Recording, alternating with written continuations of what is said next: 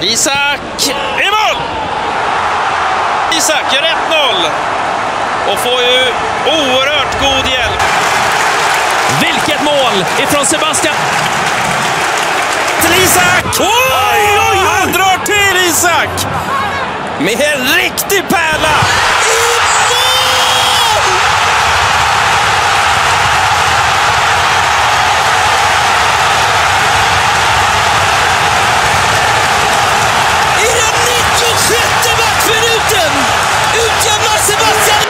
Isak och Isak kan trycka sig för Isak skjuter i mål! Ja, väljer Isak! Isak!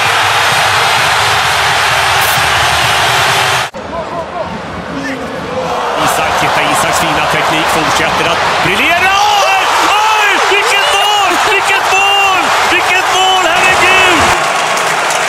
Första målet i allsvenskan 2019 för Sebastian. Isak! Titta vad Isak är snabb! Titta vad Isak är snabb! Titta vad Isak är snabb! Titta vad Isak är bra! Han gör 2-0! Det är otroligt! Killen är gjord av guld! Åh! Sebastian! Vilken fräckis! Vilken fräckis! Här kommer den och den är riktigt bra! Och den här gången gör han det igen! Sebastian, precis som han gjorde 2018. Sebastian skickar in den där. Hjärnornas kamp, Sebastian mot Isak.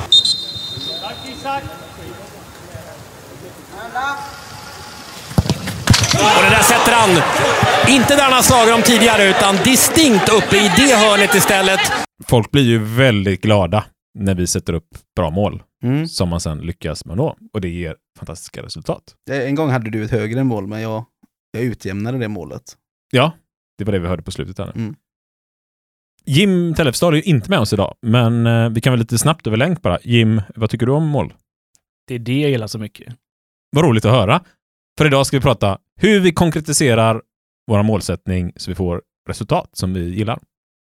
Och vi ska tänka om lite det här med vad är ett resultat och vad är ett mål. What the fuck are we doing out here? I ask you, what in the fuck are we doing here?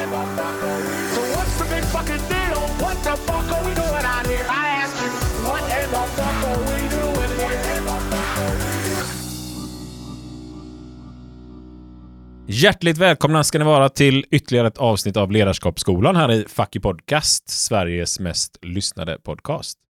Vi som sitter i studion idag är Sebastian Borssén.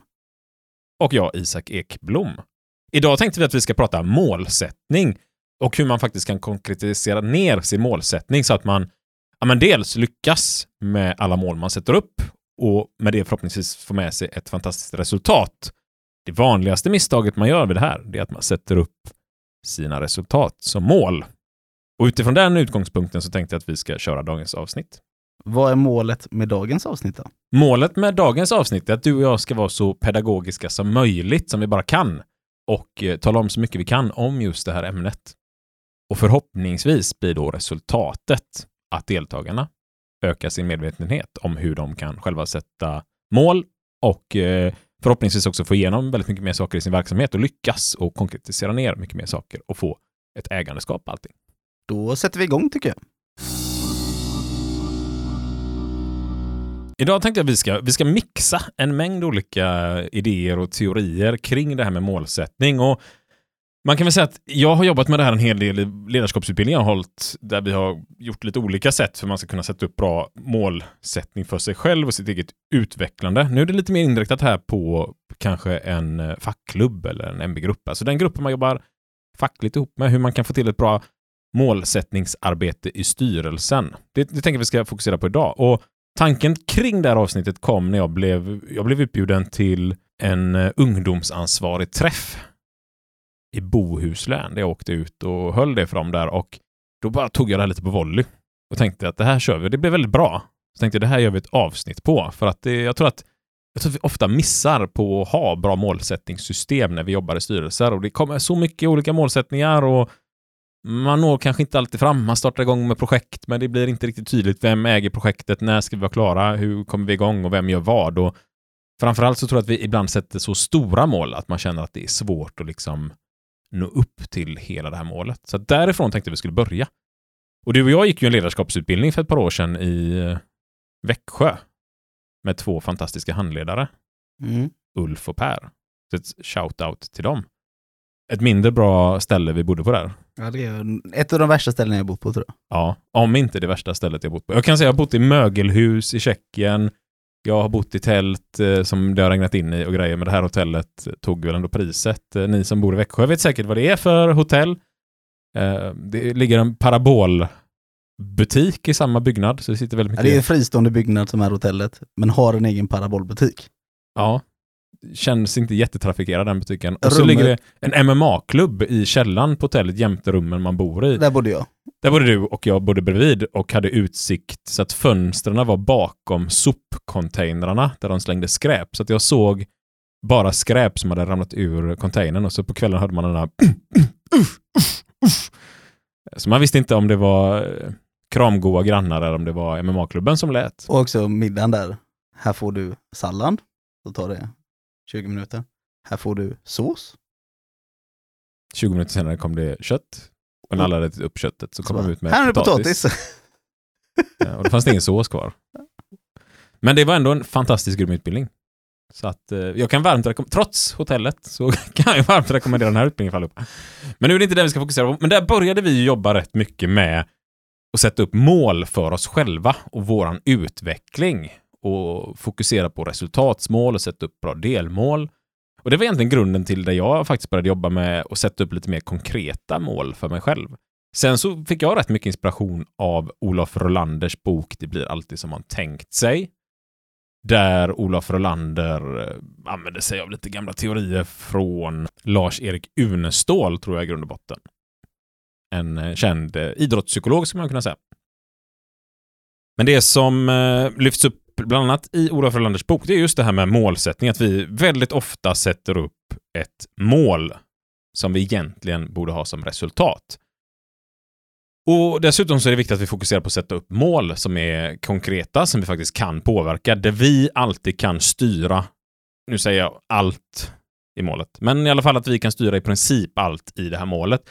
För då kan vi alltid sätta upp mål som vi egentligen aldrig misslyckas med så länge vi gör vad vi ska. Och det är otroligt viktigt i målsättning för att han brukar likna det med en 110 meters häcklöpare som ska träna och sätter upp målet. Jag ska vinna OS. Där har man satt upp ett mål som man inte kan styra över. Och det är väl bara att ta det senaste OSet. Vad hände under senaste OS? Jag hade en pandemi. Ja, men precis. Så att oavsett hur mycket en person här har tränat, slitit under tio års tid för att prestera till det här VMet, så bryter ut en pandemi. Så Eller du, OS. ja, precis. Oavsett så har du så bryter ut en pandemi och du kan inte styra över det. Du kanske inte lyckas komma dit för att du bär på ett virus. Och då kan man säga, då har du misslyckats med tio år av ditt liv. Det är så att det här är inte ett bra mål att sätta upp, för det är inte du som kan styra över vad resultatet av allt det här arbetet blir. För att göra det enkelt. Man kan ju också tänka sig att man kommer till finalen och andra har exempelvis tränat hårdare. Ska man vara besviken då om man har gjort allt vad man kan på vägen dit? Man utsätts från ett eh, benbrott bara veckan innan man blir påkörd i trafiken. Ska man känna att man har misslyckats då? Alltså det är en mängd saker som kan hända på resans väg som man inte kan styra över. Och risken är ju då om vi sätter upp sådana här mål med allt vi gör, att vi aldrig lyckas och det är klart att då tappar vi självförtroende. Och på sikt kan det också göra att vi bryter ner vår självkänsla om vi inte är väldigt duktiga på att prata med oss själva och ta hand om oss själva under tiden här. För det är klart att sätter vi upp mål som vi hela tiden misslyckas med, misslyckas med, misslyckas med, misslyckas med, så kommer det ta stryk på vår självkänsla och vårt självförtroende. Utifrån detta då så behöver vi hitta sätt att sätta upp mål på som vi alltid kan lyckas med om vi lägger ner tid och energi och har fokus på det. Och då tänker jag så här, vad passar inte bättre idag än att vi tar de målen som vi pratade om för, eh, vi, vi prat, gjorde ju det här klubbavsnittet där vi pratade om vad är det för klubbuppdrag som finns och då pratade vi om de här stadgarna och förbundets mål. Och där sätter vi upp just sådana mål som lite stryk till vårt, eller mitt förbund här nu då, IF Metall, att det är ju inte bra mål att sätta upp, utan det här borde egentligen då vara resultat. Men då pratar vi om det här 100, 85, 30, 0. Och då tänker jag att vi kan ta de här målen idag och försöka bryta ner till lite mera så, ja men vad gör vi hos oss på våran klubb? Men det här kan ju även vara vad ett arbetsplatsombud ska med fråga. Byt ut de här målen till det som är relevant för er just nu. Och 100% betyder ju då att alla arbetsplatser ska få ett besök för oss i Metall. Det är ju svårt på sin egna klubb att påverka det, eller på sin egna fackliga verksamhet. Men då kanske vi kan, vi kanske kan tänka om där och sen drar vi om det här målet idag till 100% av medlemmarna ska ha fått ett samtal med facket. Så det, det börjar jag sätta upp här som ett mål idag. Och nu, nu säger jag faktiskt mål här, men det ska vi snart justera. Nästa är 85% medlemmar. Och så ser vi ju högt över 85 procent. Och syftet med det här målet för vårt förbund är ju att storklubbarna ska ha givetvis mer än 85 procent för att det kommer vara ställen som har mindre än 85 procent och då ska det någonstans kompenseras. Så här kanske vi ska tänka till att vi vill ha 99 procent medlemmar. Man vill ju alltid ha en liten buffert som man kan offra om det blir ett varsel eller sådär. Skämt åsido. Eh, det är inte alltid 100 procent är ett rimligt mål. Jag tror alltid att man ska jobba efter 100% medlemmar givetvis. Men nu sätter jag upp målet 99%. Ja, nu säger du mål igen. Ja, för det är så här ofta vi gör. Men det här ska vi ju snart ta och justera på. Ja. Sen har vi 30% representation av det underrepresenterade könet i bestämmande organ. Och den kanske också är svår att göra någonting åt på sin arbetsplats beroende på hur det ser ut. Som hos oss så är vi ju kanske bara sju kvinnor av 360 medlemmar. Och då kanske det inte är jätteenkelt att få 30% kvinnor i styrelsen. Utan här kanske vi får titta på men vad, är, vad kan vi nå? Alltså, kan vi ha något framtida mål att jobba med här? Och slutligen 0%, eller 0, 0 dödsolyckor, inte procent, utan 0 dödsolyckor. Och den eh, tycker jag är ganska relevant att, att ha kvar på noll. Även på våran nivå. Ja, det blir, det blir lite svårt för er att sätta ett, om ni sätter ett 7-procentigt mål för förbundet att efterleva noll. Så det är lite försämring kanske. Precis, men däremot kanske vi kanske då ska tänka till att spetsa till det här lite. Ja, men vi kanske vill få ner olyckorna till noll olyckor. Det är kanske är det målet eller så vi ska sätta upp här på klubbnivå. Så nu har vi ändrat om de här då lite. Vi har istället satt upp att 100% av våra medlemmar ska få besök. Vi vill ha 99% medlemmar. Vi vill eh, ha en framtidsvision av 30% av det underrepresenterade könet i styrelsen. Och vi vill ha noll arbetsplatsolyckor. Nu tar vi då de här målen som jag redan har sagt att vi har gjort fel här nu va. Och så börjar vi tänka om lite. Nu suddar vi ut allt vi har tänkt i vårt liv med målsättning här. Och så skriver vi istället resultat. Det här är önskvärda resultat. Det är inte längre våra mål, utan vi har ett önskvärt resultat med 100% av medlemmarna fått ett besök. För här får vi ställa oss frågan, kan vi verkligen se till att 100% av våra medlemmar har fått ett besök av oss från klubben under året? Alltså det kan man väl säga ja, men eh, det är väl alltid re relativt hur man ser på det. Om det börjar någon sista dagen, 30 januari där, kanske det är svårt att komma ut på besök om du är hemma med barn exempelvis. Ja men precis. Någon kanske går hem på en föräldraledighet, blir sjukskriven eller liksom försvinner bort så man inte hinner med alla besök. Men förhoppningsvis är det ju ett relevant eh, ändå slutresultat att man har besökt 100% av alla. Men vi kan ju inte styra till det till 100%. Det kan också finnas personer som faktiskt vägrar. Det kanske inte är så vanligt på sin egen arbetsplats, men om man är ute på ett uppsökeri någonstans och ska ut och besöka alltså kanske framtida medlemmar på en annan arbetsplats och så är det någon som bara säger jag tänker aldrig prata med er. Ja, då kommer du misslyckas med ditt mål att prata med alla oavsett vad du gör. Sen kanske man ändå anser att det har pratat med en person, men, men vi kan inte styra över andra människor. Utan förhoppningsvis är detta vårt resultat. Att bli 99% medlemmar, kan vi styra över det? Både ja och nej. Alltså ni kan jobba för det väldigt mycket, men det är ju väldigt svårt för er att tvinga alla. Men man kan ju faktiskt inte tvinga. Det kanske finns någon som till och med står och säger så här, men herregud, jag har läst i IF Metalls stadgar. Jag står inte bakom de här. Då får de ju inte ens bli medlemmar. Ja, men står man och säger så här, jag står inte för alla människors lika värde. Jag tycker verkligen inte det. Jag tycker det är en jättestor skillnad i värde. En vd är mycket mer värdefull än en anställd. Eller en, en kvinna är mycket mer värdefull än en man. Eller tvärtom, va? Ja, men då står vi ju där och... Ja, du får inte vara medlem. Jag tror inte på kollektiv förhandling. Jag tror inte på kollektiv förhandling. Jag tycker svenska modellen är skit. Vad det nu kan tänkas vara. Så att det kan, vi kanske inte ens Jag vill. tror inte på revisorer. Precis va. Vi kanske inte ens vill. Demokrati kan vara en sån sak. Jag tror inte på demokrati, det är skit liksom. Vi ska inte ha det. Jag, jag vill göra allt vad jag kan för att motarbeta demokrati. Och då ska vi inte ens ha den personen som medlem. Den får ju inte vara medlem. Så att har vi då satt upp ett mål på 100% medlemmar, men då är det ett mål vi inte ens, alltså det blir fel om vi når målet. Så att återigen, förhoppningsvis 99% medlemmar blir resultatet av det vi nu ska arbeta med, den här målsättningen. Vi ska börja bygga upp kring detta nu då. 30-procentiga representationen. den blir ju väldigt tydlig i vår bransch att hur hårt vi än jobbar med det på arbetsplatsen, har vi inte kvinnor på arbetsplatsen hos oss så kommer vi inte nå den. Och du kanske jobbar som lyssnare i ett starkt kvinnodominerat yrke. Då kanske det också blir helt omöjligt att nå 30% representation om man inte har några män på arbetsplatsen. Utan då får man istället hoppas att resultatet av det arbetet vi lägger ner kommer leda till 30% representation. Och slutligen, kan vi styra över det här med dödsolyckor eller som vi gjorde om det här målet till nu, arbetsplatsolyckor? Nej. Det räcker ju liksom att det kommer in en galen kund. Så, så är det borta. Och det finns det. Och det finns det. Du har stått och jobbat som bilsäljare här ett tag. Det stöter du på många sådana? Ja, det kan man väl säga. Ja, det var väldigt mycket chefer där som ville komma in och köpa bil. Men precis. Står du för alla lyckas värde nu Sebastian? Måste bara dubbelkolla med dig. Ja. ja. Men nu har vi våran resultatsbild klar för oss och det är det här vi vill nå. Nu ska vi bygga upp målsättningar som gör att vi når dit på ett sätt som gör att vi hela tiden kan lyckas med saker och ting om vi lägger ner den tid och den vision vi haft och följer den till punkt och pricka. Då kommer vi kunna lyckas med varje sak på vägen och då blir förhoppningsvis det här resultatet det vi kommer fram till. Då ska vi använda den här fantastiska fem varför-metoden som vi pratade om i moralpsykologi-avsnittet. Jag tror vi har säkert nämnt det i ännu fler avsnitt. Varför, varför, varför, varför, varför?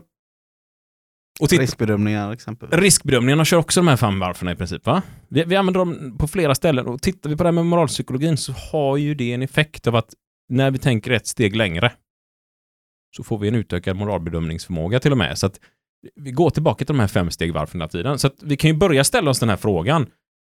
Varför vill vi att 100% av medlemmarna ska få ett besök? För det är viktigt för dem att få se vad facket är och kunna prata med en facklig representant och få information. Och varför är det viktigt? För att de ska känna ett värde av att vara medlemmar i facket. Och varför är det viktigt att de är med i facket? För att vi blir starkare när vi är tillsammans. Och varför är det viktigt att vi är starka tillsammans? För att få igenom våra villkor. Och varför är det så viktigt att vi får igenom våra villkor? För att vi ska ha det bra. Och där någonstans är vi tillbaka till hela grundtanken med facket. Ja, vi ska bara ha det bra. Det, alltså, ändamålet är ju inte att vi, vi ska få bättre villkor. Ja, men vadå, när vi har fått de bästa villkoren vi kan få då? Ja, men då har vi det antagligen bra. Och det är väl det som är ändamålet egentligen, att vi människor ska ha det bra. Precis som återigen syftet med att vi överhuvudtaget har arbeten. Man kan köra fem varv på den också. Varför har vi ett arbete? För att tjäna pengar. Varför ska vi ha pengar? För att köpa saker. Varför ska vi köpa saker? För att konsumera. Varför ska vi konsumera? För att få jobb. för, för att imponera på folk på Instagram. Nej, men, alltså i slutändan när vi ställer de här fem varven så förhoppningsvis landar vi i frågan, ja men för, förenkla för människan och göra det bättre. Och hamnar man någonstans på vägen där man inte kommer fram till det så bör man nog reflektera, tror jag, över varför går man till jobbet. Ja, alltså jag brukar säga, ibland kan man hitta den kärnan i vad man vill komma åt mycket snabbare än fem. Så att om ni sitter där och bara, fan jag kom bara på fyra varv för, så ja. Ja, och då har ni antagligen redan tränat på det här en hel del. Eh, att liksom hitta motivationen bakom saker och ting.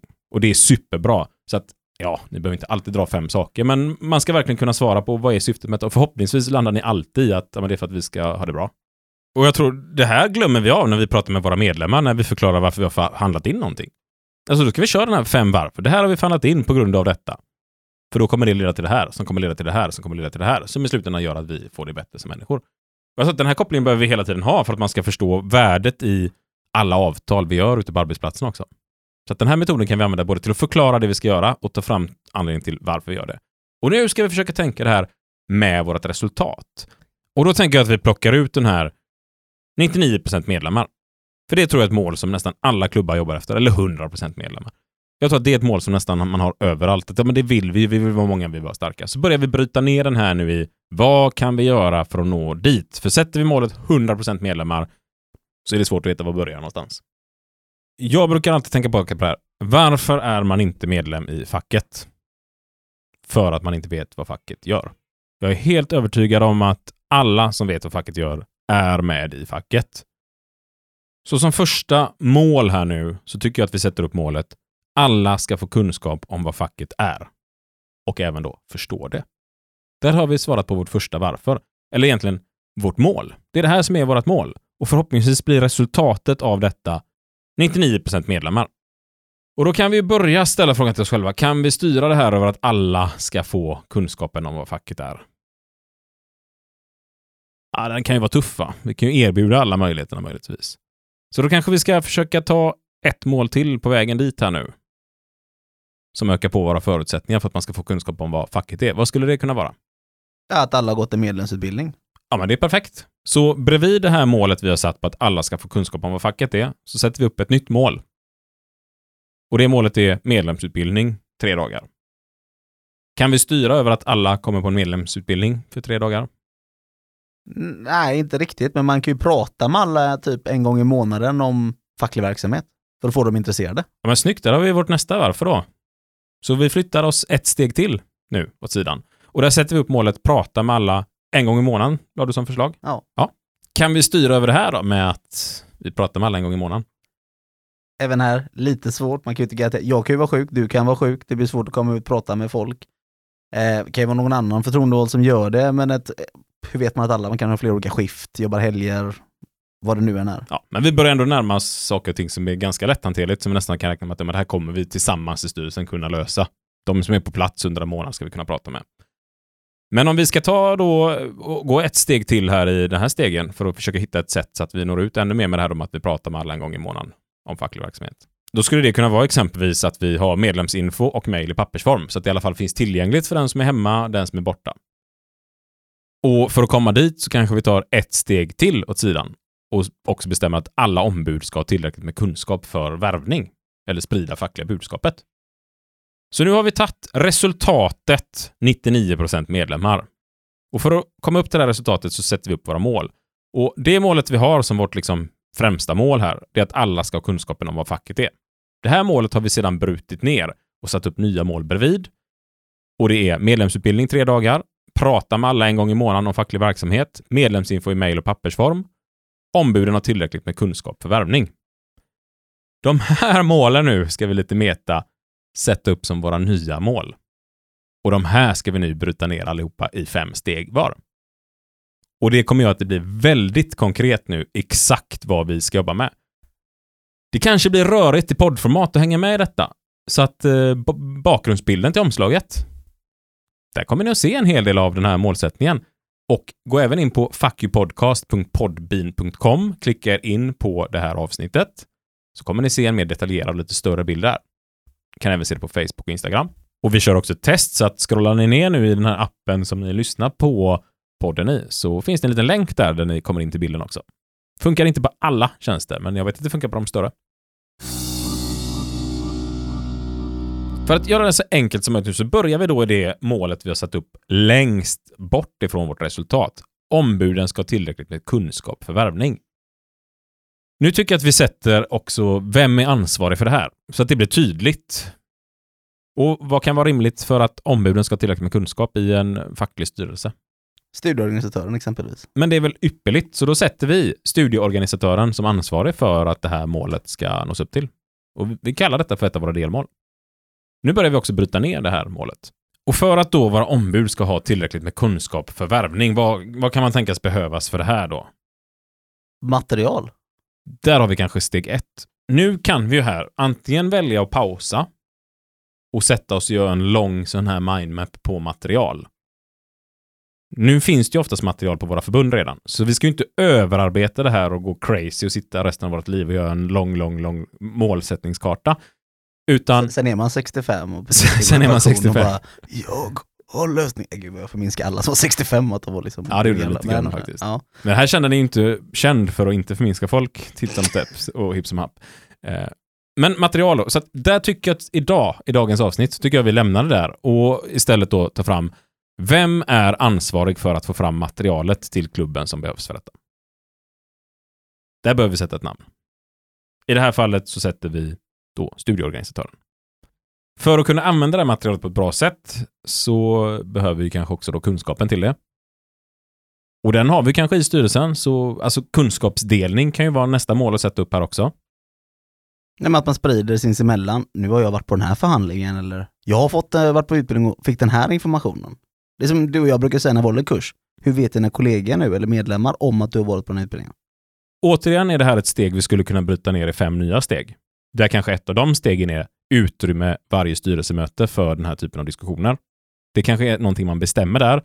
Och då sätter man givetvis upp, vem är ansvarig för att den här punkten kommer upp på dagordningen? Vem är ansvarig för att det följs upp? Så att det alltid finns en person kopplad till detta. Samtalsträning är en del i detta också kanske.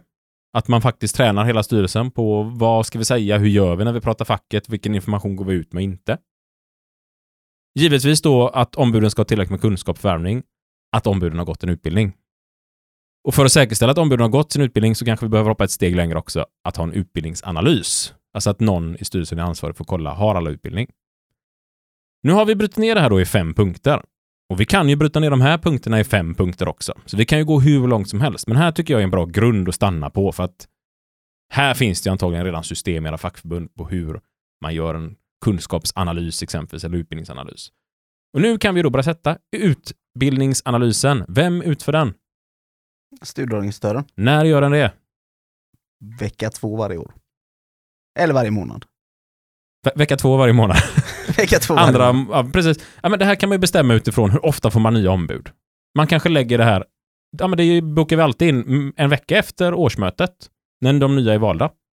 Då har studieorganisatören en hel dag där den sitter och bara går igenom vilka ombud, vilka utbildningar har de.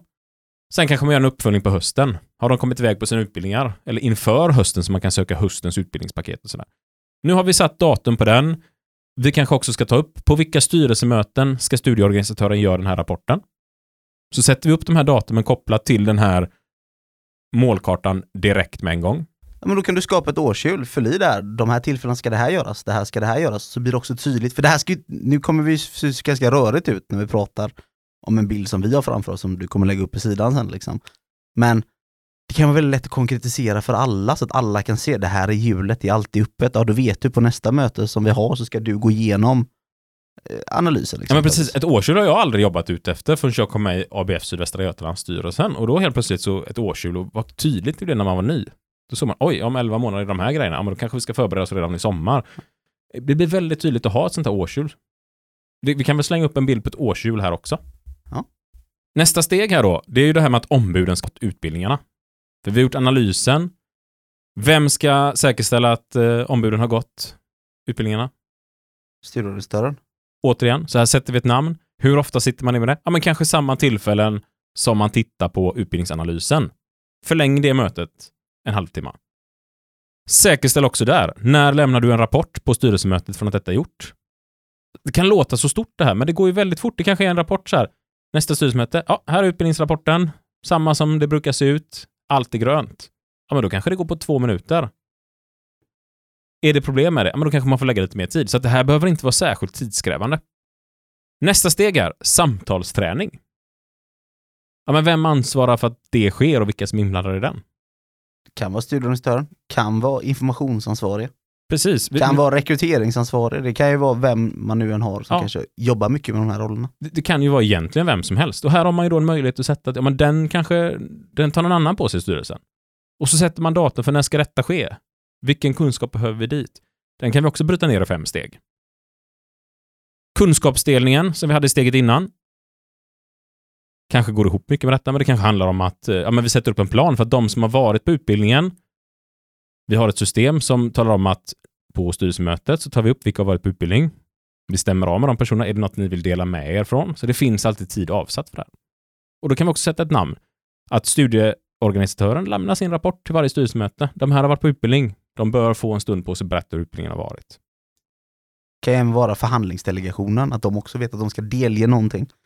Jättebra, för det missar vi ju många gånger kanske. Ja men exempel, alltså jag vet ju själv när jag var ordförande och förhandlade att man satt ju så många gånger och, och, och förhandlade om massa saker men man har hållit på med det tre, fyra månader, kanske varit lite hemlig för man inte kunnat berätta någonting. Sen är man klar. Helt plötsligt då ska man påbörja något nytt projekt. När, när, när tar man tiden och återsamlar och det här var bra, det här kanske var mindre bra. Alltså hur får folk information om hur man har tänkt och sådana saker. För vi vill bli en stark fackförening. Då kanske det faktiskt är som så att det viktigaste vi kan göra är att efter varje avslutad förhandling så bokar man av hela styrelsen eller alla ombuden och har en liten snabbkurs på vad är det vi har gått igenom för nytt avtal här. Hur ska vi tolka det nya arbetstidsavtalet? Så, ut och berätta detta för samtliga medlemmar. Och det här kan vi nu börja målsätta och sätta upp tider för, datum för, vem är ansvarig för detta? Och nu har vi liksom då byggt upp de här fem varven för att leda fram till vårt första mål, som är ombuden tillräckligt med kunskap för värvning. Och nu har vi fått ett ganska tydligt system där vi vet exakt vem som ska göra vad. Det blir väldigt lätt att kunna följa, gör vi det vi ska? Och förhoppningsvis kommer det här leda till att vi når fram till, har ombuden tillräckligt med kunskap för värvning? Så att vi satte upp målet ombuden tillräckligt med kunskap, som egentligen vi inte kan styra över. Men nu har vi istället satt upp fem mål under det, som vi definitivt kan styra över allihopa. Vi kan sätta en ansvarig, vi kan sätta datum för när detta ska ske. Så nu har vi liksom brutit ner ett relativt svävande mål till konkreta arbetsuppgifter som vi kan slutföra. Vi kan dessutom utse en ersättare så att om våran studieorganisatör dör så kliver nästa person in och gör det. Jag brukar alltid säga att man, man ska ha rätten att dö. Man ska ha rätten att dö. Ja. Nästa steg som vi satte upp, det var medlemsinfo i mail och pappersform. Nu tar vi bryter ner den i fem steg här. Tittar vi, vad kan vi hitta på? Det första är ju att det här behövs ju skickas ut. Hur ofta ska vi göra det? Nej men en gång i månaden. En gång i månaden. Så att det första vi börjar bestämma här är att en gång i månaden så gör vi ett utskick. Och nu kan vi då sitta i styrelsen och bestämma vem ansvarar för att göra det här utskicket. Säg informationsansvarig. Informationsansvarig. Precis. Alltså återigen en sån här sak som gör att vi trollar bort saker från att det blir en enmansklubb eller en tvåmansklubb. Nu fördelar vi ut arbetet till hela styrelsen. Vem har tid att ta på sig detta? Ja, men jag tar på mig, säger informationsansvarig. Vad behöver då informationsansvarig för att kunna göra det här utskicket en gång i månaden? Medlemsregister, mailinformation, alltså kontakter. Alltså, Precis. vilka Så, ska få den här informationen? ja, men precis. Så någonstans är man på en jättestor klubb så behöver man kanske ha ett register. För oss är det ganska besvärligt att ha hand om det här registret, för det är 360 namn som ska in. Det börjar nya, det slutar folk. Så att här blir ju nästa steg i så fall för oss. Ja, vem sköter det här registret? Ja, men då kanske man har någon annan i styrelsen som räcker upp handen. Jag ansvarar för det här registret. Okej, bra. Du är ansvarig för att uppdatera det här registret. Sekreteraren. Sekreteraren kanske. Hur ofta behöver vi uppdatera det här registret? Men säg en gång i månaden också. Ja, kanske inför att brevet ska skickas ut. Fyll på med årshjulet. Och då kan vi återigen fylla på i årshjulet, precis som du säger. Om vi bestämmer att det här mejlet ska skickas ut den sista varje månad. Ja, dagen innan den sista. Ja, men då sitter sekreteraren som är ansvarig för me- medlemsregistret och stämmer av med bolaget hur många nya har börjat, vilka är det, vad är deras mejladresser. Pam, där lägger vi in dem. Så har man liksom återigen konkretiserat ner och gjort det väldigt tydligt och möjligt vem gör vad, när gör jag jobbet och vem gör detta om jag är på semester eller sjuk eller föräldraledig. Vad ska vi ha med i det här brevet då? Ja, men, eh, nu har vi de här mötena, avtal, avtalstexter. Och då behöver ju den som skriver brevet få in den här informationen, för det är inte säkert att informationsansvarig vet vad som ska stå i det här medlemsbrevet. Det är ofta problemet när man ska vara ansvarig för ett medlemsbrev. Jag var det en period i vår klubb när jag var vice ordförande. Och så visste jag inte riktigt vad, vad har ni haft för förhandlingar då? Så fick jag alltid skriva ihop ett medlemsbrev och sen skicka det till vår ordförande. Fyll på nu ordförandes ord. Och det där kunde ta en månad eller en halv eller ett år. Det, eller så gick det på tio minuter. Man visste inte riktigt när man skulle få tillbaka det. För vi, vi gick aldrig så här konkret och satte datum på det. Och det var nog det felet vi gjorde. Och då kunde det bli att, ah shit, nu har det gått en månad, nu är inte det här relevant info längre. Skrotar vi det brevet. Och så dog det lite ut i sanden. Så återigen en sån här sak, jag säger inte att vi gör allt det här perfekt hela tiden. Absolut inte. Men det här är ett väldigt bra sätt, när man väl jobbar i det här sättet så blir det väldigt mycket bättre och mer konkret. Men då kan vi sätta där att informationsansvarig behöver få in de här texterna och avtalen som är förhandlade från förhandlingsdelegationen. Gärna veckan innan brevet ska släppas. Eller det datum man har satt i sitt årshjul.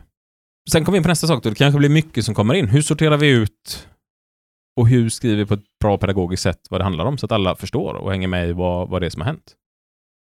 Ja, det har ju hänt mig. Man sätter ut lappar och så får man frågor på frågor på frågor för att man själv har varit otydlig. Alltså hur är jag tydlig? Vad är det jag kommunicerar ut? Vad behöver folk veta?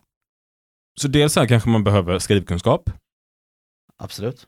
och man kanske behöver sätta ihop en grupp som tittar på materialet som kommer in. Så att man är kanske inte bara en som är ansvarig för att skriva, utan man är tre, fyra stycken. Men att man sätter en ansvarig för detta. Man kanske tittar, finns det någon ABF-utbildning för skrivkunskap? Eller har LO någon kurs? Eller har Saco någon kurs för hur vi skriver?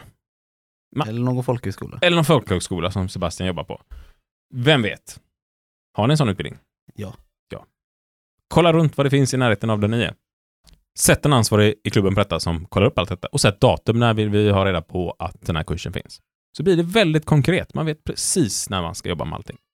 Nu har vi då vårt mål nummer två egentligen, vårt delmål nummer två har vi satt upp en väg till här, vägen dit. Och det här är återigen medlemsregistret. Det kanske blir fem steg under det.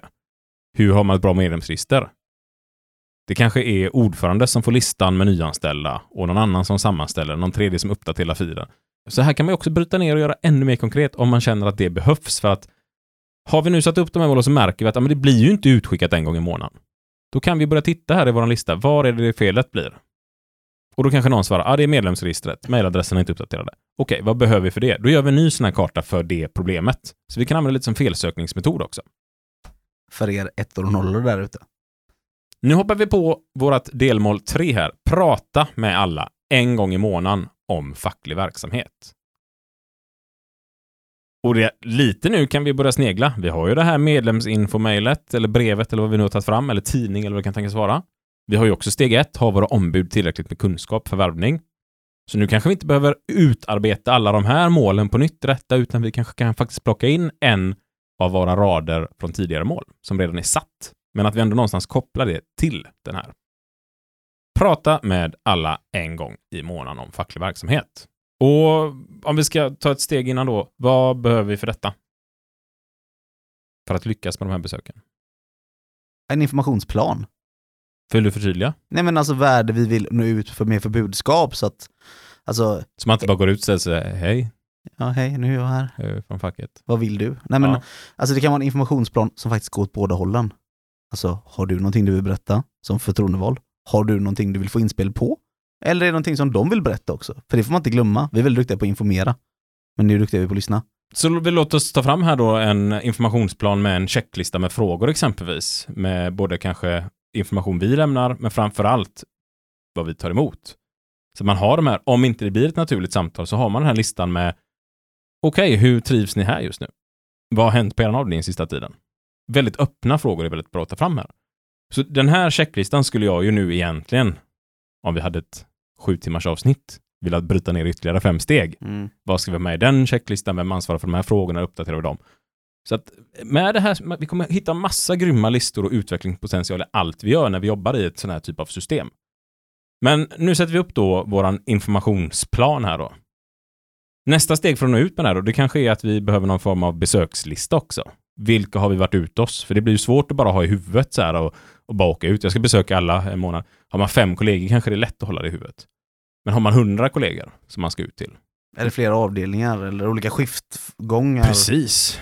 Då behöver man kanske någonstans ha en checklista. Vilka har jag hunnit prata med än? Och just det, Kalle var ju hos tandläkaren när jag var där och Lotta var ju iväg på ett möte. Shit, jag får uh, återkomma till den avdelningen. Eller jag lovar att återkomma med de här svaren. Så att det kanske är steg två. Och då återigen, vem är ansvarig för den här checklistan? Vem är ansvarig för att den följs? Det kanske är tio olika personer som utgör de här besöken. Och då kanske man ser att, ja men Sebastian, jag ser att du har inte gjort några besök nu. Har du någon dag inplanerad? Du ska ut och göra detta. Bra, då skriver upp datumet Sebastian är ute. Vilka tio har du tänkt prata med? Så att vi får ett system som gör att vi faktiskt kommer ut och gör detta. Nästa steg vi behöver för att man ska kunna göra detta då, det är ju det här med facklig tid. För vi kan ju inte bara åka ut och göra detta om vi inte har någon facklig tid. Och vem kan förhandla om den fackliga tiden för de här besöken? Ja, förhandlingsdelegationen. Ja, men precis. Och då kanske de blir ansvariga för att se till att ni behöver se till att vi ska vi i styrelsen kunna utföra det här arbetet, vi sex personer, så behöver ni som förhandlar se till att vi har fått oss tid för detta och att det är godkänt att vi åker runt och gör det här. Pam! Klart! Det ska finnas, annars kan vi inte sätta igång. In årshjulet. Det här datumet måste vara klart. Yes! Hur tydligt som helst. Det blir inte en sån här sak som man bara sätter upp som ett mål och så händer aldrig någonting med det. Och som sista grej då, när man har de här mötena, för att det ska vara tydligt, för någonting som jag alltid hör att man klagar på, att jag får inte tillräckligt med information från facket. Och så har man pratat med individer hundra gånger. Tänkt att va? Jag pratar ju varje dag med dig. Och samma bekymmer vet jag att våran före detta ordförande Tommy Strandell hade. Jag tyckte han var ute svinmycket. Säkert mer än vad jag är. Men jag får beröm för att jag informerar mycket. Kanske inte sista året nu, för det har varit mycket föräldraledigt, men innan. Åh, det är bra att du har tagit över, för du ger mycket mer information än vad Tommy gav. Och jag känner så här, det gör jag ju inte alls. Men den stora skillnaden är att jag sa, det här är facklig information. Du är ett enkelt litet förtydligande som man absolut inte ska behöva. Och jag vet att det gjorde Tommy en hel del ibland och de ställena Tommy sa det. Jag tror så här att de Tommy kände som bäst sa han inte det till, för han tänkte att det är väl uppenbart liksom. Det var till och med kanske fackliga som klagade på detta, som var fackliga ombud. Eh, Men ibland är det bara så att man behöver förtydliga att nu är den här typen av information vi går ut med. Och det är någonting jag har tagit till och med med vårt bolag, för när man gör så här medarbetarundersökningar, ja, ah, de tycker inte att de får tillräckligt med information från ledningen. Men tala om, information från ledningen. Och så släpper ni informationen. Och det gör en jättestor skillnad bara man gör det här lilla. Jag gjorde likadant alltså när jag var ute och pratade även med folk jag stod bredvid och arbetade. Så tog man och pratade, och gav tips om försäkringar och sådana saker. Nej, men de fick inte heller information. Jag tänkte, fan du stod ju på samma station en hel dag, hur kan du påstå att du inte fått information? För det var ju där jag hade mina sådana möten när jag stod och jobbade med folk i produktionen. Så jag började säga där, och nu har du fått facklig information. Bara så simpelt. Och även förtydliga här att det här är vi tillsammans. Så att man inte gör den här att vi i facket lämnar er information, utan det här är facklig information. Liksom. Nu Ja. kommer jag med facklig information från oss medlemmar. Ja, försäkringarna som LO och AFA förhandlat in exempelvis Ja, Svenskt Näringsliv. Alltså. Prata om det här. Medlemmarna på kvällsskiftet tyckte att vi skulle prata om det här. Vad säger ni på dagsskiftet? Inte vi i klubben tyckte. Utan när någon har lyft en fråga, varifrån kommer den, vilken grupp, det är vi tillsammans, så att man eh, är duktig på detta. Och här kanske vi också då behöver sätta upp rutiner för vem ansvarar för att vi har ett bra, eh, pratar om det här på ett bra sätt, att vi, vi använder rätt retorik. Här. Alltså, så att nu kan vi också koppla någon ansvar till detta. Och när vi då har satt alla de här fem stegen, ja men då kommer det här rulla på med att alla får sitt, sin information en gång i månaden direkt och få träffa någon ifrån fackklubben, exempelvis någon med ett fackligt uppdrag. Och också förstå kanske att de själva är facket. Vårat nästa steg vi hade i målet, det var det här med medlemsutbildning tre dagar. Och den kan vi också börja bryta ner nu, för att det här är återigen ett sånt här mål som vi inte kan styra över. Kan vi se till att alla har gått en... Nej, det finns de som... Nej, jag vägrar åka på utbildning. Jag vill verkligen inte. Jag tycker det är jätteläskigt. Men då kan vi börja bryta ner det. Eh, Steget innan för att få iväg folk på medlemsutbildning, vad borde det vara? Att man erbjuder alla utbildning. Ja, men precis. Där har vi det konkreta. Det är ett mål vi kan sätta upp som vi alltid kan efterleva. Vi har erbjudit alla utbildningar. Och här kanske vi då återigen ska bryta ner det i fem punkter, precis som det här prata med alla en gång i månaden om facklig verksamhet. Vi kanske ska göra en likadan där. Prata med alla om studier en gång i månaden. Och så kan vi bryta ner den. Och här kan vi också då sätta upp, vem är ansvarig för att alla ska bli erbjudna en utbildning? Det kanske är studieansvarig igen. Studieorganisatör. Beroende på vad vi kallar den här rollen i våra styrelser.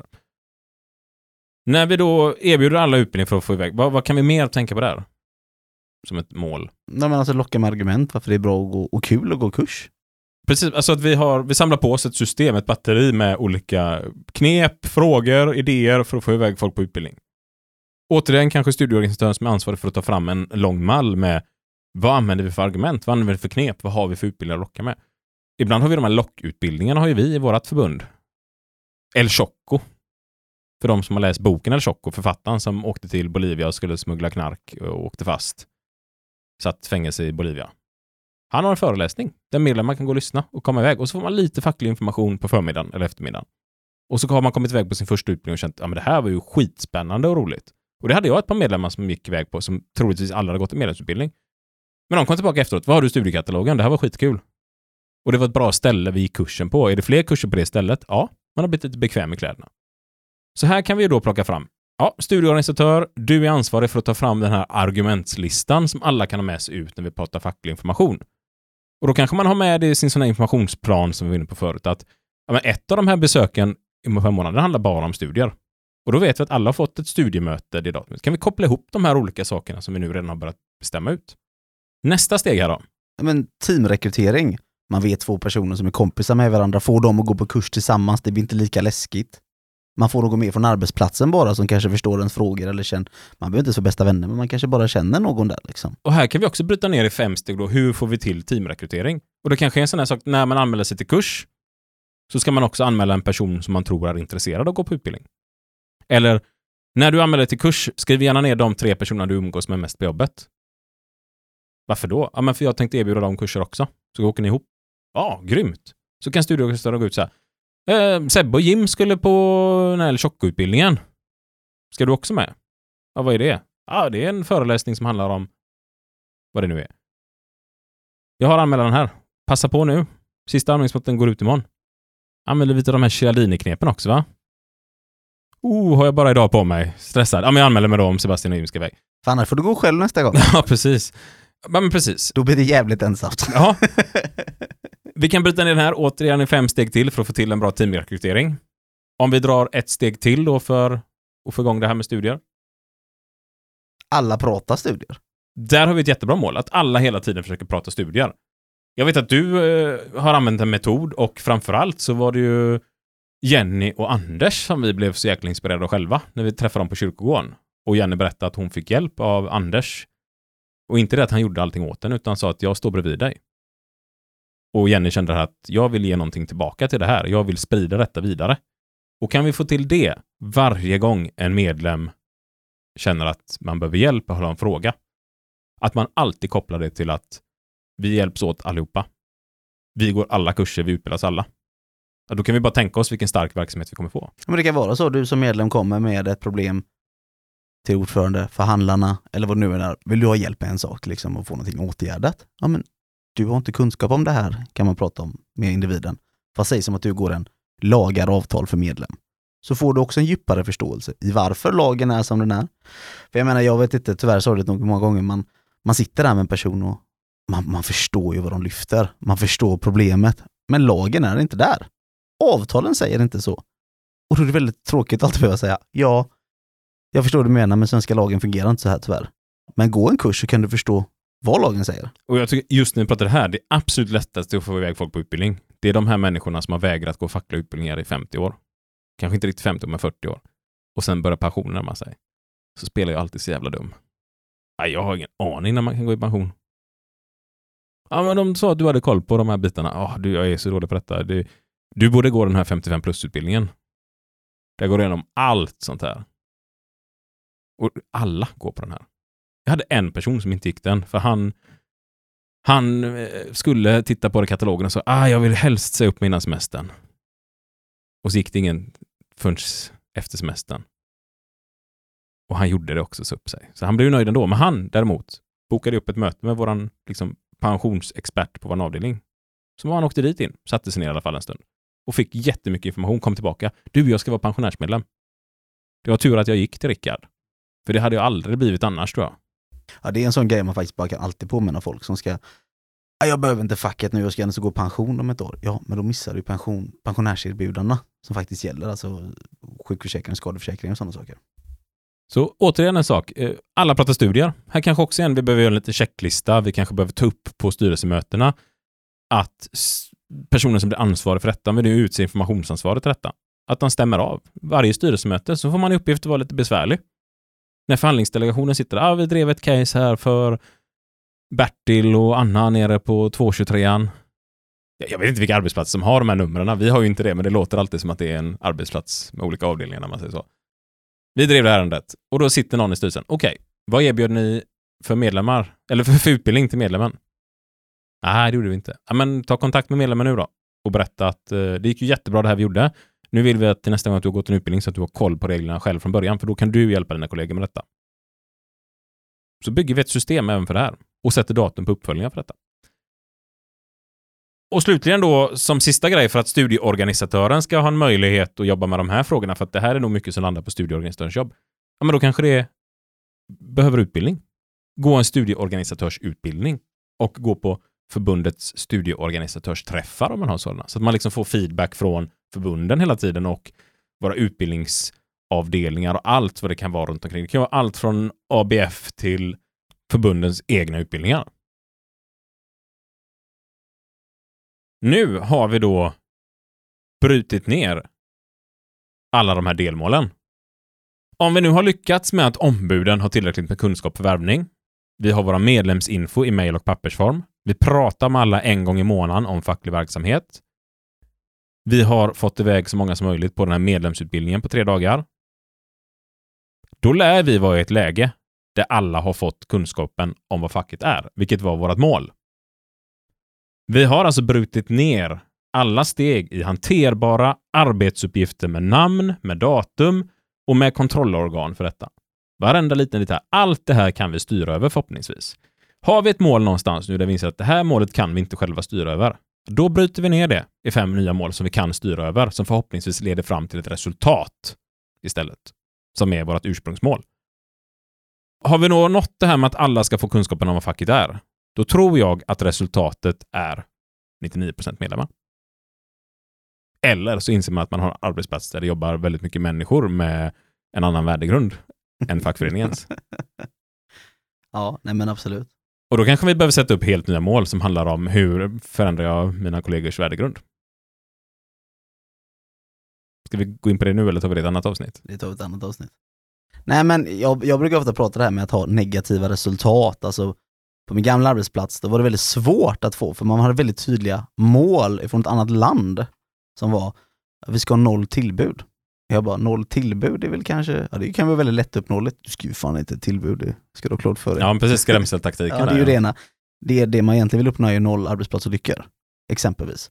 Och det är också svårt att säga, men det är klart att målet ska ju vara där. Men tillbuden kan ju vara många för att uppnå målet. Alltså det är ju delmålet. Ja, men tillbud, det känns ju som en metod för att få bort arbetsplatsolyckorna är ju att få fram så mycket tillbud man bara kan. Överdriv in med tillbud. Ja, och likadant när det kom till exempelvis alltså negativa mål. Ja, men då hade man ett mål på hur man skulle producera i fabriken. Och då var det, om vi säger att du ska göra 173 paneler eh, på en arbetsdag. För det klarar maskinen av. Och det kan du också göra om det bara är fullt ös hela dagen och det, allting flyter på perfekt och sådana saker. Men problemet var att du kunde aldrig uppnå det här målet. För att det var alltid lite stopp, det var alltid lite materialbrist. Vi fick inte heller in eh, sådana ställ som man skickade till, till kunden då med, med material som du skulle fylla på. Eh, Du kunde egentligen bara bygga ungefär 140 paneler på en dag. Om du gjorde allt vad du kunde. För att du kunde inte leverera mer. Men målet satt mycket högre upp. Du kan ju aldrig göra någonting bra då. Nej, hur var känslan då liksom? Ja, den blir aldrig, det blir aldrig så att det var kul. Och det blir också heller felaktigt i målbilden av att ja, men eh, jag gjorde mitt mål. Ja, men du kunde ju, skulle ju bygga 30 mer. Alltså det blir svårt att ta diskussioner om hur man ska arbeta om målet är egentligen är betydligt lägre, eller resultatet som du ska göra är egentligen lägre än vad målet är. Ja, men jag kände igen det. Våra mekaniker jobbar ju väldigt mycket med målbilder också för att vi i bolaget tar fram Ja, men som vi, vi satsar på en ny bransch, däckhotell. Mm. Som tidigare har legat ute på däckfirmor och nu vill man säga, men, ja, men vi- vi vill kunna erbjuda det till kunderna också. Och då, klart, då sätter man upp ett mål, så här mycket däck vill vi fylla våra däckhotell med. Och det är relevanta mål. Sen slår man ut det här målet på var i landet ska de här däcken in, vilken anläggning ska de in på och slut då så går målet ner på individnivå. Och så står en person och bara lagar taxibilar. Och taxiföretagen, de sköter ofta sina egna däckskiften och har sina egna avtal. Och den personen har ju inga förutsättningar för att fylla på ett däckhotell med däck. Medan nästa person, alla kunderna kommer in och säger jag vill gärna förvara mina däck Ja, på men ert ett företag däckhotell. som har ett, ett, ett avtal. Ja, men snälla ta alla våra däck. Ja. Ta till och med bilar som vi inte kommer in med. Vi tar in våra bilar av andra märken hit. Liksom. Alltså det, det kan ju ske. Och då går det ju inte att säga att den ena är bättre än den andra. Men den ena kanske totalt misslyckas med alla sina mål och den andra lyckas hur enkelt som helst. Den kanske till och med säger till vissa kunder, du orkar inte ta dina däck. Ändå har du klarat dina mål. Så att ett sånt mål säger ju ingenting om resultatet av det man har gjort eller hur mycket man har kämpat. Samma sak när vi har värvningar. Vi, vi har ibland att man går ut kanske från fackförbundet och säger, ja, nu ska vi ut och värva medlemmar. Och så kommer någon in och har gjort, jag kommer ihåg du och jag var ute en gång och vi hade med så mycket mm, medlemsansökningar in liksom så här. Ja, fantastiskt bra jobbat. Då tänker jag så här, det vet ju inte ni. Och jag var ute en gång för facken och sommarjobben. Och det var det sjukaste jag varit med om. För då var jag ute på mycket små butiker och pratade med ungdomar. Och nio av tio jag pratade med, ja, jag vill gå med i facket. Ja. Jag kom tillbaka med typ 40 stycken nya medlemmar på en timma. Tänkte, helt sjukt. Och sen var du och jag ute en hel vecka och jag tror vi gjorde vår bästa värvarvecka genom tiderna. Vi hade efter den här liksom, värvningsgrejen två värvade medlemmar tror jag. Mm. För vi hade bara varit ute på företag där alla hatade facket. Mm. Och inga var medlemmar på något av de här Det var företagen. knappt kollektivavtal, eller bara en medlem på arbetsplatsen. Ja, vi blev inte ens insläppta på en del av företaget och vi gjorde världens jävla grej och jag kände så här, shit vad många som ändrat sin uppfattning av facket. Och så var det någon som frågade, så, ah, hur många nya medlemmar? "Eh, Två. På en hel vecka. Ja. Och så jämför de det när vi var ute på ett vanligt uppsökeri och hade med oss liksom 20 nya om dagen. Eh, Och det, och det är klart att, ja, tittar vi på det och vad målet var, så har vi gjort ett jävla kastjobb. Och vi var lite knäckta när vi började tänka på det i slutet av den där ja, veckan. vi, vi mådde ju piss. det, det gjorde vi. alltså, vi var helt förstörda. Och sen gick det en vecka, så insåg man, shit vilka bra samtal. Shit, jag, jag, har ju varit, jag har ju varit ute på de här arbetsplatserna efter, och det har ju du med varit ute, Ja. men det har ju kommit en verksamhet på de här. Alltså det är inte längre en medlem eller en icke-medlem eller en Nej. hemlig medlem, för vi kom ut till ställen och bara, jaha, och vem är den här medlemmen? Det Ja. var ju så det var där liksom. Jag hade en person som satt som aktiv politiker i ett parti eh, och eh, bara två månader efter det klev av det partiet och eh, blev tilltänkt som ordförande för fackklubben där och skulle gå med i ett lite mer rött parti, så kan vi säga. Från ett rätt fascistiskt parti, så kan vi väl säga utan att nä- nämna några namn. Och det var ju görimponerande av de här samtalen. Men hade vi bara tittat på vad är målet med det här? Ja, ni ska värva medlemmar. Mm. Och det lyckades vi inte med. Så hade det varit kass. Och det här som är faran, att sätter vi upp de här orimliga målen som vi inte själva kan styra över för att det är yttre påverkansfaktorer, då kommer vi gå in i väggen utan tvekan. Men om vi däremot kan så titta på en mål, shit, vi har gjort allt det vi skulle. Jag tog snacket med varenda individ. Jag gick fram även till dem jag tyckte var lite obehagliga att gå fram till. Jag lämnade över materialet jag hade med mig. Jag var lugn, jag var pedagogisk. Ja, det blev inte en medlem, men det blev ett samtal. Då har jag ju varit grym. Helt jävla fantastisk. Och så här tycker jag vi ska tänka i allt. Mm. Även om man håller på med en idrott. För går jag på fotbollsplan och tänker så här, idag ska jag göra tre mål. Ja, då kommer jag vara jättebesviken även om jag gör 17 assist och vi vinner matchen med 17-0. Va? Men kan jag gå ut och tänka så här, idag ska jag, jag ska springa tills jag inte orkar mer. Alla närkamper där jag känner att jag inte orkar gå in hårt, så ska jag gå in hårt. Jag ska göra det här sista i varje situation. Då är det troligtvis det som kommer leda till att situationen blir bra, att vi vinner en match, man gör en bra insats. Nej men jag tänker på det här, det här med, med målet, det som du säger där, att prata med folk. Har man gjort rätt? Har man varit pedagogisk? Och jag kommer aldrig glömma, jag var ute på ett uppsökeri. Och det var, jag skulle och pratade med en kille och han skrev in sig efter ungefär, jag vet inte, fyra minuter. Jättefort alltså, verkligen så. Eh, och den, den som var skyddsombud eller de var kontaktade mig på den arbetsplatsen bara sa shit du är ju grym på det här. Jag har stått här och pratat med honom i säkert sex år och försöka få honom att gå med i facket. Och jag bara, och där har du det, sa jag till honom. Det är att du har stått här i 5-6 år och pratat med honom och jag kommer egentligen bara bekräfta det du säger. Ja, jag hade ett precis likadant ärende ute på ett stort amerikanskt företag och de har haft en person som har varit medlem i Unionen fast han jobbade i metallkollektivet och de har varit på den här killen i 8-10 års tid. Och jag kommer bara dit och säger hej, jag är från IF Metall. Säger han, ja, vad bra, jag har tänkt på det, jag borde nog gå med i Metall. Och jag står där, ja, vad kul, skriver in mig. Kommer bort tar, ja, jag skriver in en ny medlem hos er här liksom. Hur lyckades du med detta Isak? Vi har försökt i tio års tid, va? Och då tänkte jag så här att jag skulle bara, nej men jag är grym. men det kunde jag inte med. Utan jag sa det, ja det är nog ni som har gjort jobbet för han bara skrev in sig. Mm. Eller så kanske det räckte för den individen att bara se, jaha, någon mer säger att det de säger stämmer. Men då är det nog så. Men det är också det här med information. Man står och jobbar med någon, man pratar på dem och går med. Nej, det behöver jag inte lyssna på. Men om man säger ifrån facket så ser vi gärna att du går med. Alltså det är ju facklig information på ett helt annat sätt än när man bara står och pratar med någon. Alltså det här hänger ju ihop allt det här. Det är tydlig information med tydlig profil visar att det är viktig information från facket. Den är inte jag en del av för jag är inte medlem exempelvis. Extra viktigt tänker jag också till er som förhandlar ute på era arbetsplatser, för att en förhandling går ju aldrig vägen. nu är jag kanske lite hård där, men en förhandling, det är ju väldigt sällan att du kliver in på en förhandling och får igenom exakt allt det du ville. Och företaget liksom bara, vi tycker om dig, du är fantastisk, vad bra att vi fick igenom allt det här. Utan oftast är det någon eftergift, det är någonting som inte riktigt blir så som man tänkt sig, det kom ny information på vägens gång man inte kände till. Eller så får man igenom allt man har tänkt, men man har en motpart som sitter och säger att oh, nu jävlar liksom. Det är det vanligaste, att alla inte är riktigt helt nöjda. Eller att alla är lite nöjda och känner att ja, men det är okej det här. Och då tycker jag att det här är det absolut viktigaste man kan gå in med. Att man inför, vad är mitt mål i förhandlingen? Trolla nu bort det här målet. Att mitt mål är i ett varsel att eh, bara 10 av 20 ska få lämna. När företagets mål är 20 av 20. Mm. Utan istället kliver du in i förhandlingen och tänker så här, mitt mål är, jag ska ge allt som jag orkar. Jag ska använda mig av all den kunskap jag har. När jag är trött och känner för att ge upp, då ska jag pausa. Jag ska ringa människor för att få lite peppning, lite stöttning. När jag inte vet svaren, då ska jag pausa, ajournera mig, jag ska gå ut, jag ska ringa och ta reda på alla svaren. Jag ska inte ge mig första handen. Jag ska ajournera det här mötet två eller tre gånger för att ta reda på information om det så behövs. Jag ska gå därifrån utan att skriva på ett papper och tala om att nu var det första sittningen, vi går vidare i nästa sittning. Och jag ska stå på mig allt det här. Jag ska stå på mig de här frågorna. Om vi sätter upp det som mål så kanske resultatet blir att 10 får lämna istället för 20. Men du har satt upp ett mål som du kan styra över. Du kan alltid gå ifrån förhandlingen sen och känna fan vad bra jobb jag har gjort. Ja, men resultatet blev inte det jag hade önskat, men vilket jävla bra jobb jag har gjort. Kan ni få till det här som är tänkt för hela styrelsen och alla medlemmar? Ännu bättre. Samla alla, tala om. Det här är det som ligger på bordet. Vi måste nu tillsammans göra allt vad vi kan. Men här finns det ju en fara. Går vi ut och säger till medlemmarna, om vi alla står upp för detta så kommer det bara bli 10. Det är vårt mål. Då kommer nog hela gruppen känna att vi har förlorat detta. Vi litade på facket, vi gick ut i aktion tillsammans och det gick åt helvete. Men om vi går ut och talar om, vi vet inte om vi kommer vinna detta, vi har ingen aning, men om vi kämpar, om vi ger allt, om vi visar vad vi tycker och tänker, om vi talar om vad vi tycker och tänker, om vi vågar stå för detta, så vet alla vart vi står någonstans. Och då kan man inte misslyckas med sin uppgift. Då kan alla känna efteråt, nu har vi fan kämpat tillsammans. Tack för att du har lyssnat på det här avsnittet av Fuck You Podcast. Glöm inte att följa oss på sociala medier där vi heter Fuck You Podcast. Vill du mejla Isak så mejlar man fuckyoupodcast.gmail.com. Och jag har faktiskt ett mejl vidarebefordrat till dig faktiskt. Just det, jävlar det. Har du inte svarat på det än?